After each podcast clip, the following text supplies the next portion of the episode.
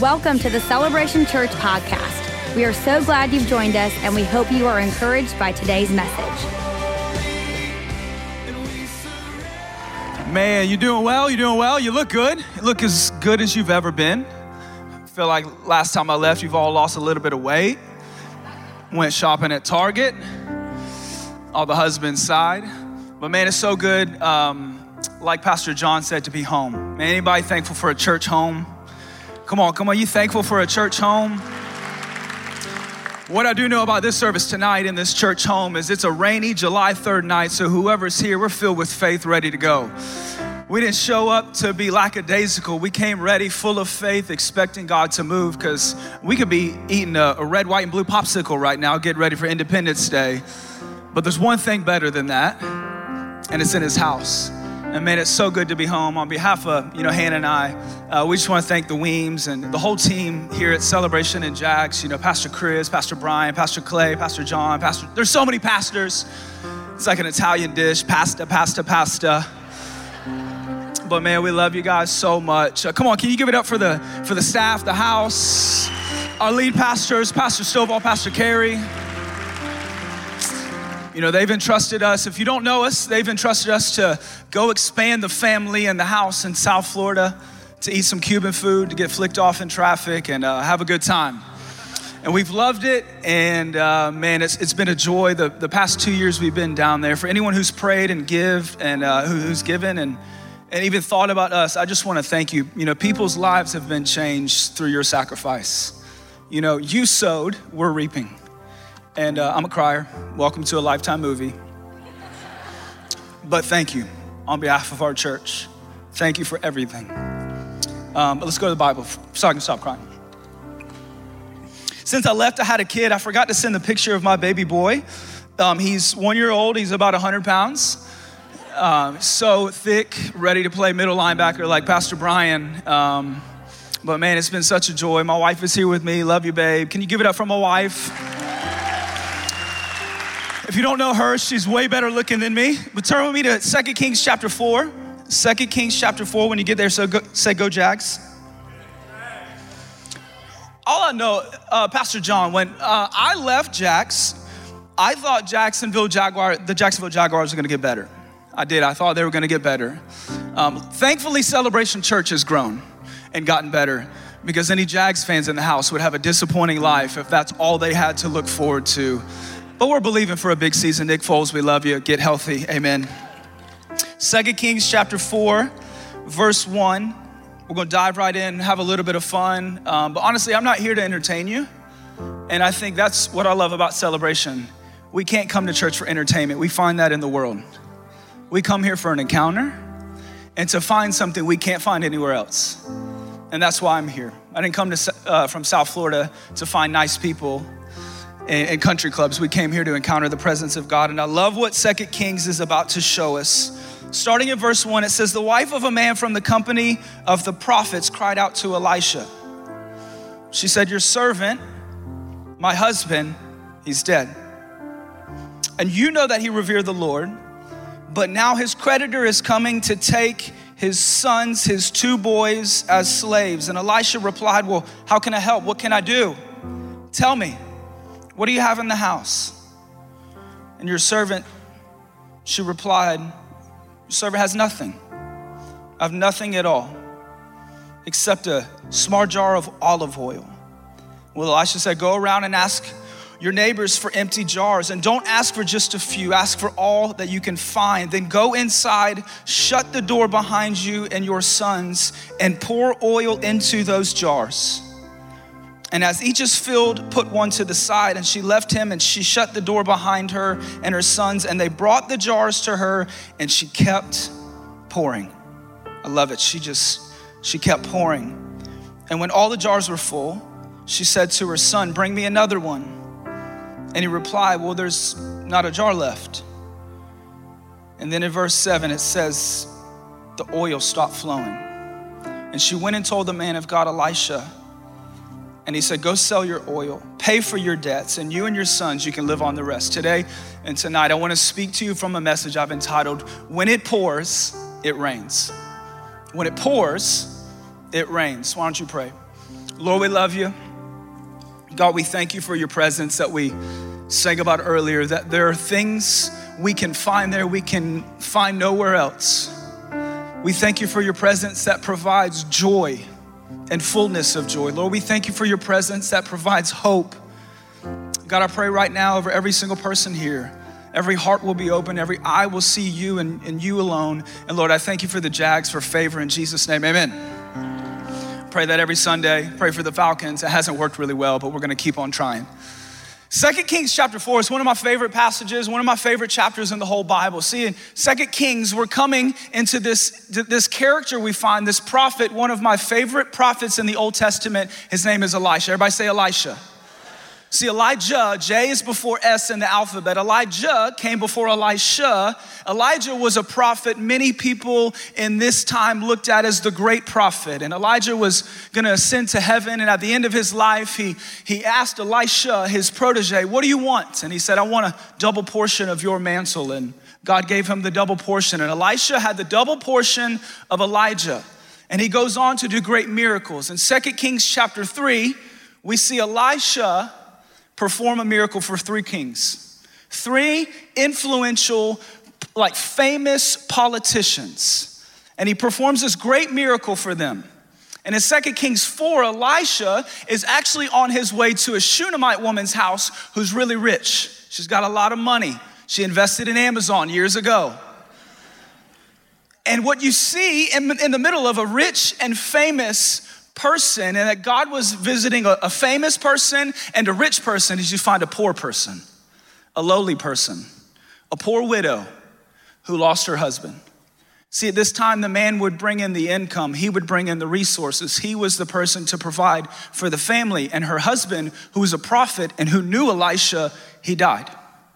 And all of his debt that he had was now put on the shoulders of this poor widow. I think it's actually amazing news that God will show up in between the rich and the famous to a poor person because it can show anyone, anyone is worthy of an invitation and, and, and an, an, appointment with God. I think a lot of you in here, you think he, he can show up to this person and that person, but not me. No, in the middle of his story is you, the poor person, the lowly person, the person who has nothing to offer. And this woman, she had nothing to offer. She was about to lose her two sons. See, if you had a debt at this time in this context, the creditor would come to your house and not take your stuff, he would take your future. He would take the next generation. He was going to take her two sons to be slaves for seven years. So before the creditors come, she goes to Elisha and say, hey, Elisha, you knew my husband. He was a good man. He loved the Lord, but the creditors are coming, and you know what's going to happen. They're gonna take my kids, they're gonna take my future, and everything's over. Can you help me? He said, Yeah, I can help you. I, I can help you, but we have to establish a few things. I, I love that this woman comes with a deficit. I think many of you were, would probably uh, remove yourself from this story, but you need to know that poverty shows up in many forms outside of finances. Poverty can show up, you can be rich in finances and poor in relationships.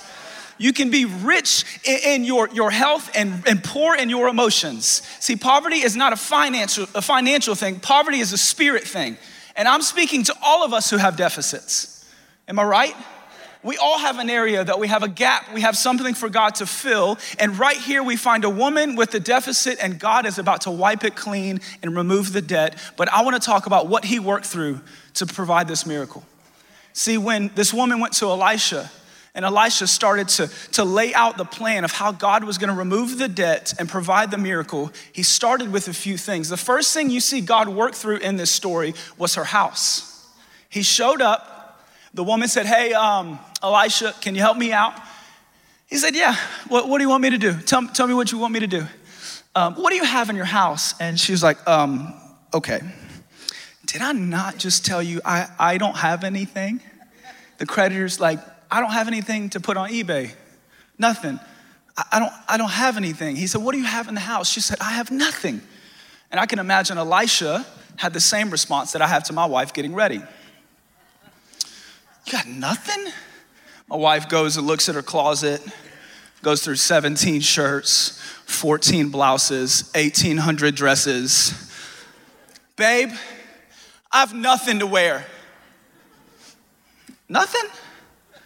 You don't see that room that your clothes live in, the closet? Like you don't have a dresser, you have a room for your clothes, and you have nothing. I can imagine Elisha had that same response to the woman. So you you have no, you don't have a couch you're sitting on right now? You got nothing? And she said, Oh, yeah, I have a small jar of oil. He said, Cool, let's start there. See, what I need you to understand is the miracle you need in your life, it starts in your house.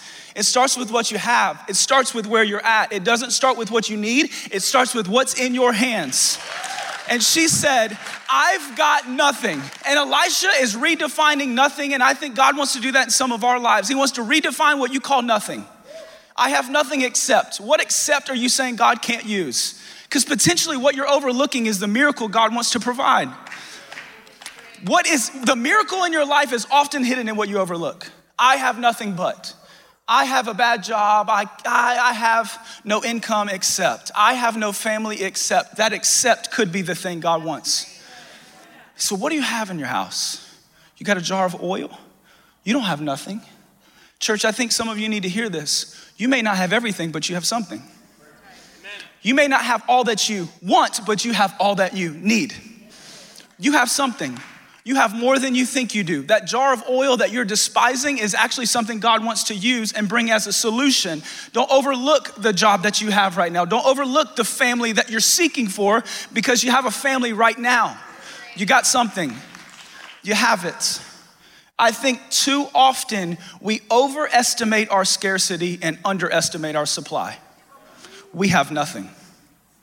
We may not have everything, but can you remember we have a source? I don't have all that I want, but I know in Him I have all that I need. And so my scarcity is great, but my supply is greater. Don't overestimate what you don't have when you realize I have in Christ all that I need.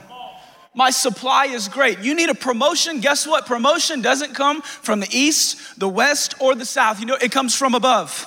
You have a financial need? Guess what? I know your scarcity is real, but you have a supplier that has a cattle on a thousand hill. Your source is great. You have nothing? You got something. You have all that you need.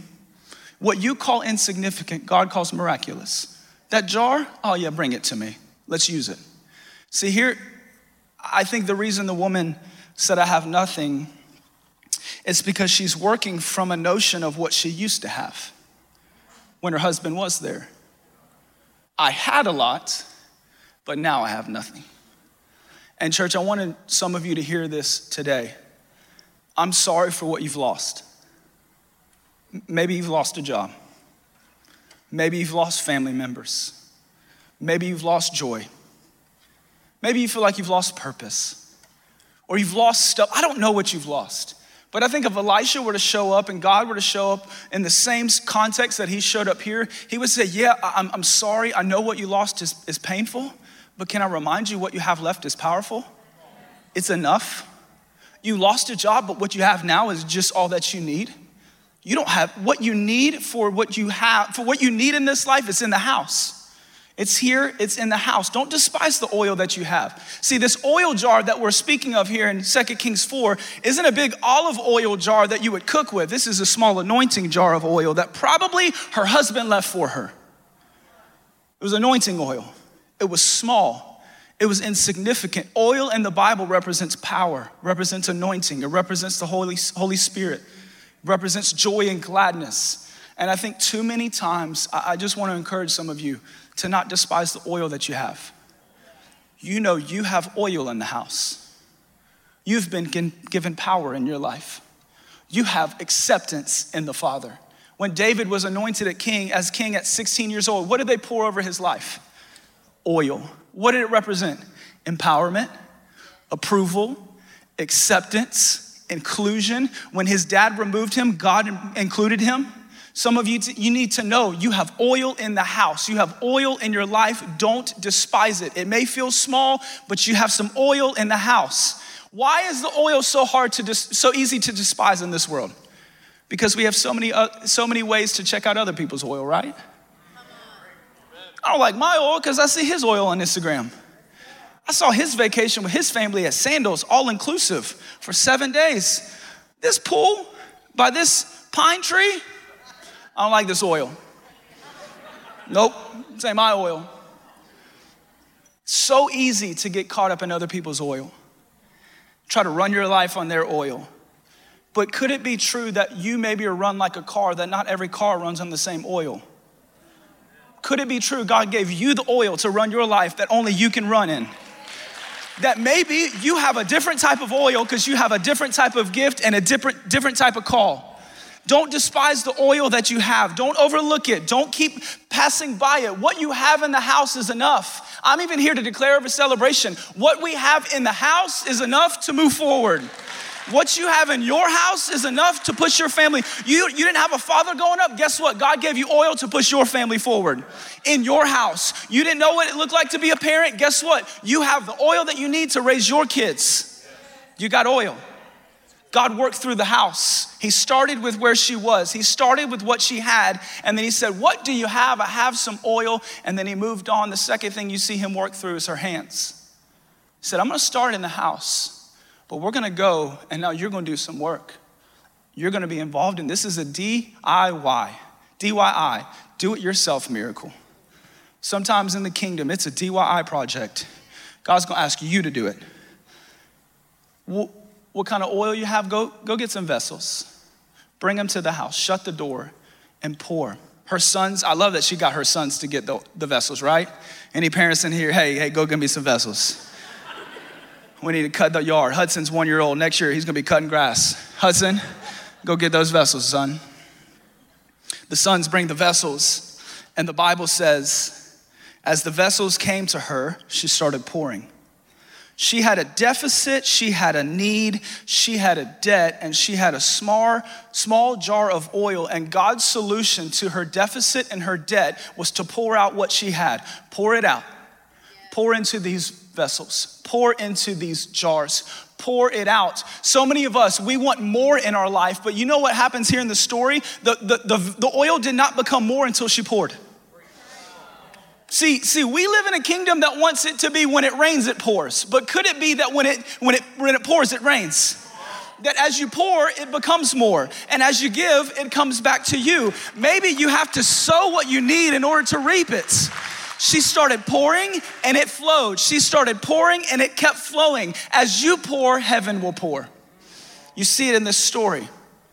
It's not a kingdom of when it rains, it pours. It's a kingdom of Proverbs 11 those who refresh others, guess what? They're refreshed too.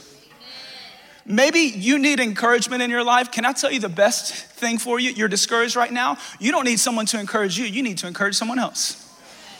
Because you'll find encouragement, and guess what? You'll still be thinking about you, and you'll never be fulfilled. Could it be that God's kingdom is as I pour this way, He pours behind me? He gives. He uses what I have. Some of you, you're sitting on your oil. You're not pouring it, you're not using it because it's so insignificant. And what if I pour it? And what if I give it? And the reality is, is the reason you aren't pouring is you feel poor. Because when you feel poor, you don't pour. Right? When I feel like I don't have enough, I'm never going to give what I have. But God's kingdom is sometimes you have to pour what you have in order to get what you need. And this woman shows the poor widow who had nothing in her house but a jar of oil that his kingdom works of pouring. And I love in verse five, actually, the beginning of it. You know how it starts? It's so amazing. It said, Bring me the vessels. And then there's these three words, maybe four, I can't count. I was in fourth grade for four years. Not really. And it said, As she poured the vessels flowed and the oil flowed. Have you ever seen the scripture when Jesus was baptized? When did heaven open? As he prayed. You ever seen the story of the 10 lepers that were healed? When were they healed? As they went to the priest. Maybe miracles are in motion. Maybe more happens as you pour. And then in verse 7, it says, She shut the door behind her and she kept pouring and pouring and pouring. And, church, I wanted to encourage some of you today to keep pouring. That marriage that's not, not working out, keep pouring into it.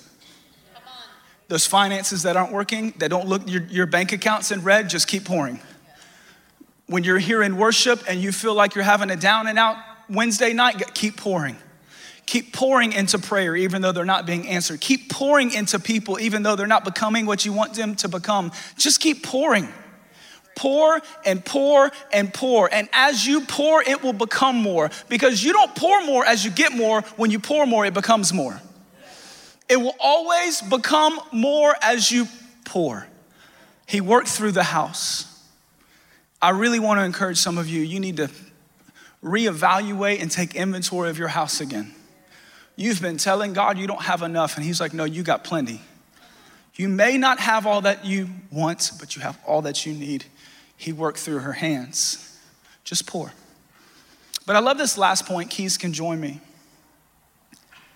Because when he told, when Elisha, this prophet, God working through this man, needed to provide a solution for a deficit, and I would imagine some of you need a solution for a deficit in your life.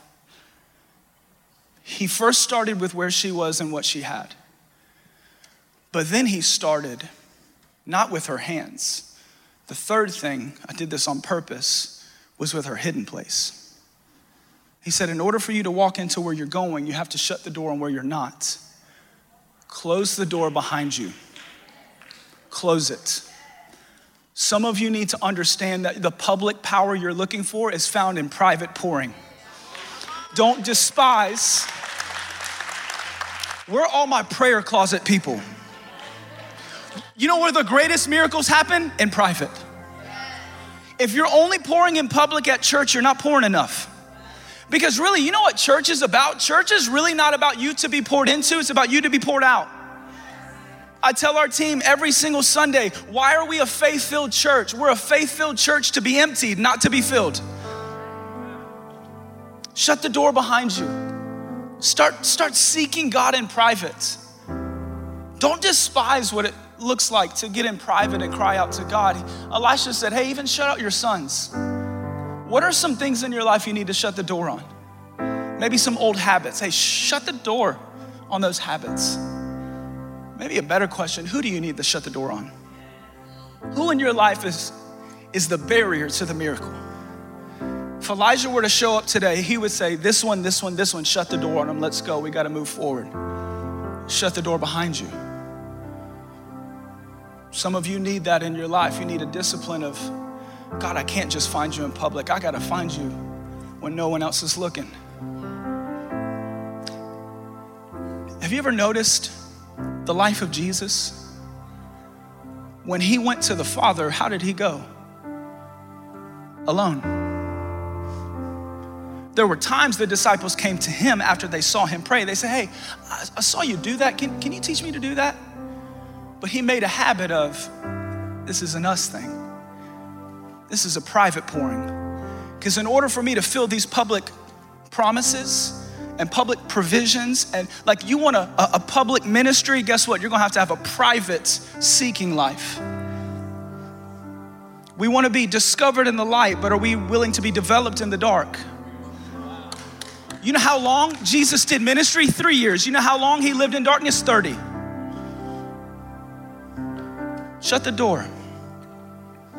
Shut the door on some things. But i would even say this. Some of you need to shut the door behind you on what is behind you.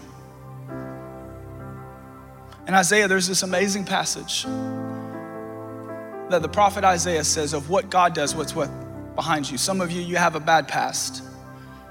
Maybe some of you, you've slid back to your past. What was past is now present again. You've walked back into that life, and Isaiah would tell you that if God were to look at your situation and look at your circumstance and look at your life, here's what he would tell you that he's done with what is behind you.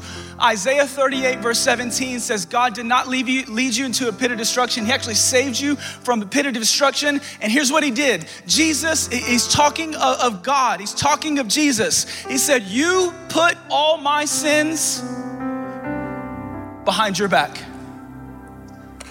You shut the door behind you on my past.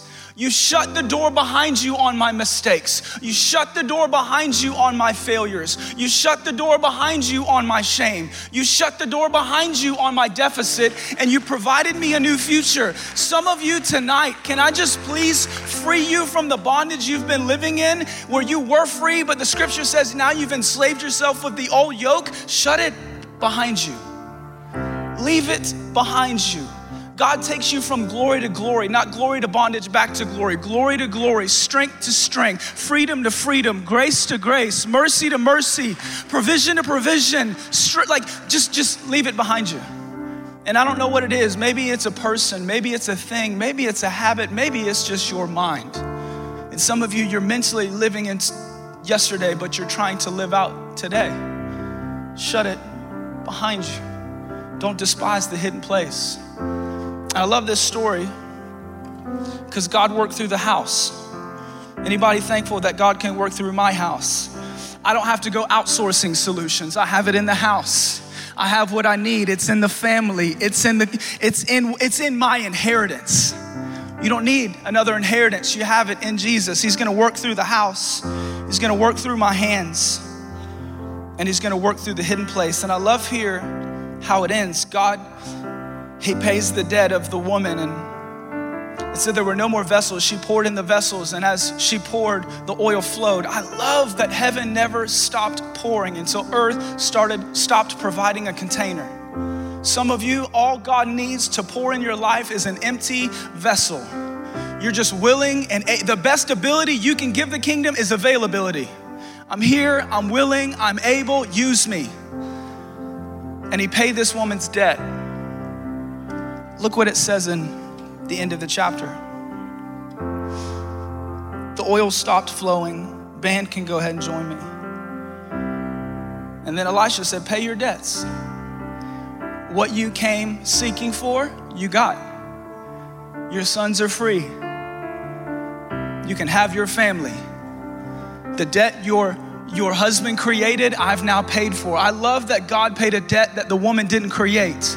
Some of you need to know that for your family. There's a debt other people in your family have created. Guess what? He's a merciful, He's a provider. He can pay that debt too. Your father put a debt in your family that you think is a curse. Well, well everyone's been divorced and everyone's been an alcoholic and everyone's been, been a drug addict. No, no, He paid that debt too. You've been cleansed, you've been given a new inheritance, you've been given a new nature. You actually don't have a family curse because your new family tree says you're healed and saved and forgiven. You don't have, you actually have a new family.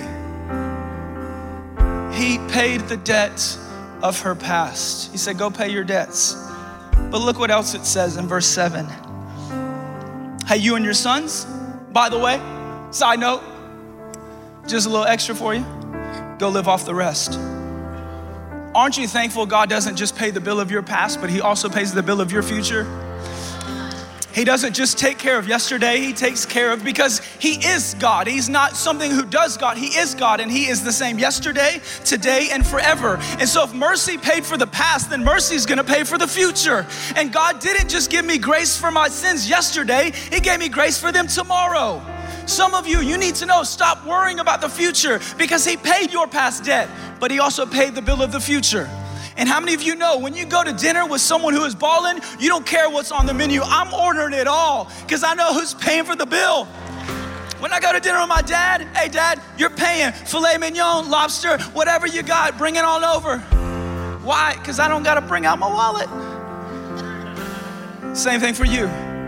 You actually don't have to tap into your income for the bill of your future. Hey, the grace that saves you and got you here is the grace that's gonna keep you and get you there. Some of you thought mercy was an old day thing. What does it tell us in Lamentations? It's new every morning, it's there every day, it's there forever. Before you wake up and get Starbucks and a Chick fil A biscuit, mercy is gonna slap you in the face every day. Why? Here's what I need you to know. God will not only pay the debt of your past, but the bill of your future. Why? Because the creditor was coming to take his kids. The creditor wanted the future. This reminds me of the enemy. John 10 10, he comes to steal, kill, and destroy. But there's a comma in that verse, and it says, But Jesus has come to give life and life to the full. I love that what the creditor came to take, God came to restore. The woman's future was down and out, but God said, Hey, I got a future in me that is better tomorrow than it was today. I'm gonna restore it. God has paid your bill, church. Not just the one of yesterday, You remember the feeding of the 5,000? There was an insignificant oil there. Remember? Jesus said, Is there anything here to feed? And the disciples said, Nah, nah, there's no Chick fil A around. It's actually Sunday, Jesus. Come on, you should know that. No Chipotle near. Zoe's is not delivering right now. We don't have anything to feed these people. Except, man, except shows up again. That God wants to use what you think is an exception. Except a little boy with a Lunchable. He said, Cool, bring it to me. And he took these two fish and five loaves and he broke it and he fed 5,000 people. He paid the bill of that debt, that past, that current satisfaction. But what else happened at the end of the story? It also said, after everyone ate, they were all satisfied. It, he told the disciples, pick up the leftovers, gather it together, and bring it to me. And then it said there were 12 baskets full of leftovers. How many disciples picked up leftovers? 12. How many baskets were left over? 12 asked to show us in the kingdom of God, we're always gonna leave with leftovers. We never leave with what we, what we need, we always leave with more than enough. You're leaving with leftovers. You're walking away with a bill paid, not just for yesterday, but today. Thank you for tuning in to today's podcast. For more information about Celebration Church or to get in touch with us, please visit celebration.org.